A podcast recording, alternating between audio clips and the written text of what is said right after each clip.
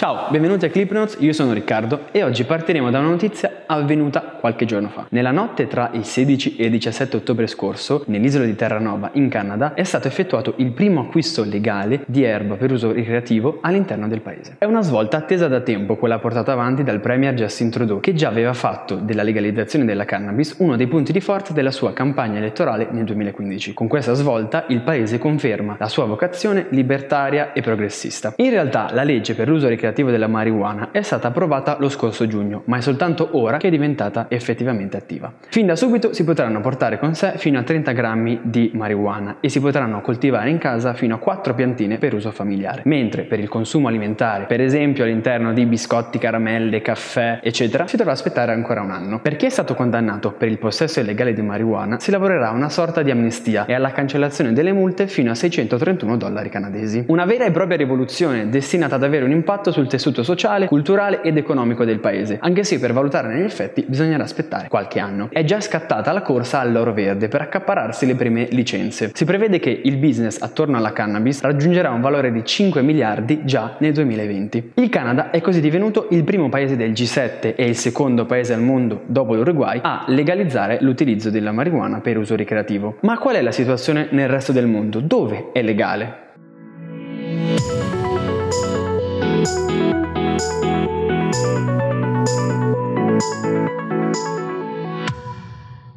In Canada ora l'utilizzo della cannabis è legale, ma per uso medico lo era già nel 2001. Sono circa 4,9, circa il 13% della popolazione, i canadesi che utilizzano cannabis per scopi terapeutici. Per intenderci è circa il numero di abitanti del Veneto. Ma nel resto del mondo Qual è la situazione? Il primo paese a imporre leggi proibizionistiche nei confronti della cannabis fu l'Egitto nel 1879. In Grecia fu vietato l'utilizzo nel 1890. Lo stesso avvenne in Giamaica nel 1913, seguita poi nel 1928 dal Sudafrica. Nel 1937 negli Stati Uniti fu introdotto il Marijuana Tax Act a firma del presidente Roosevelt, un atto che ovviamente, come dice il nome, introduceva una tassazione sull'utilizzo anche industriale della cannabis. Nel 1961 la cannabis venne classificata classificato ufficialmente dall'ONU come stupefacente, che chiese ai 65 stati aderenti di eliminarne l'utilizzo di qualsiasi coltivazione entro il 1986. Come conseguenza, i paesi occidentali si diedero da fare per promulgare leggi e introdurre apparati repressivi contro l'utilizzo della cannabis. Gli anni 70 sono un po' un cambio di rotta. A Washington viene formata la NORM, l'Organizzazione Nazionale per la riforma della legge sulla marijuana, mentre commissioni governative in Canada e Olanda evidenziano gli effetti negativi della criminalizzazione dei consumatori e suggeriscono suggeriscono varie forme di depenalizzazione. Tra gli anni 80 e gli anni 90 alcuni paesi iniziarono a togliere il divieto sull'utilizzo industriale della cannabis, mentre per la prima volta nel 1996 è la California a eliminare il divieto sull'utilizzo della cannabis per uso terapeutico, mentre nel 1998 la Camera dei Lords raccomanda la stessa apertura nel Regno Unito, ma resta inascoltato dal governo. Arriviamo quindi al 2013, quando l'Uruguay è il primo paese al mondo a legalizzare l'utilizzo della cannabis e poi nel 2015 in Giamaica viene eliminata qualsiasi limitazione per i seguaci della tradizionale religione rastafariana. Attualmente il panorama globale presenta molte differenti situazioni. Ci sono paesi in cui è totalmente vietato, come Giappone, Emirati Arabi, Arabia Saudita e Malesia. Paesi dalla parte opposta in cui è completamente legale, quindi il Canada, come dicevamo all'inizio, l'Uruguay e la Corea del Nord, dove per il governo la cannabis non è considerata uno stupefacente e quindi di fatto è tollerata. Ci sono degli stati, come la California, in cui è consentito l'utilizzo con certe limitazioni. C'è da dire che in California non è un provvedimento diffuso omogeneamente sul territorio. Infine ci sono paesi in cui non è concesso l'utilizzo personale, ma con limitazioni sono possibili altri utilizzi, come in Belgio, Repubblica Ceca, Germania, Francia, Spagna e Italia. In Svizzera è possibile la coltivazione e l'uso personale solo in alcuni cantoni, mentre nei Paesi Bassi è stata depenalizzata ed è possibile la vendita solo in centri autorizzati, i famosi coffee shop.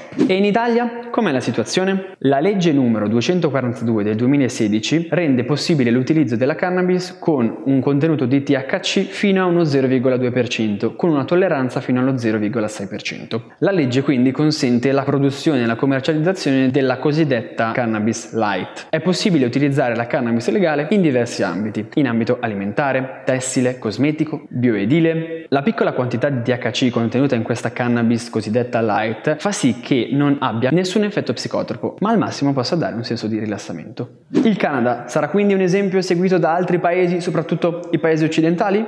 Voi che ne pensate? Noi ci vediamo alla prossima puntata, ma intanto visitate clipnotes.it e seguiteci su tutti i nostri social. Ciao! Thank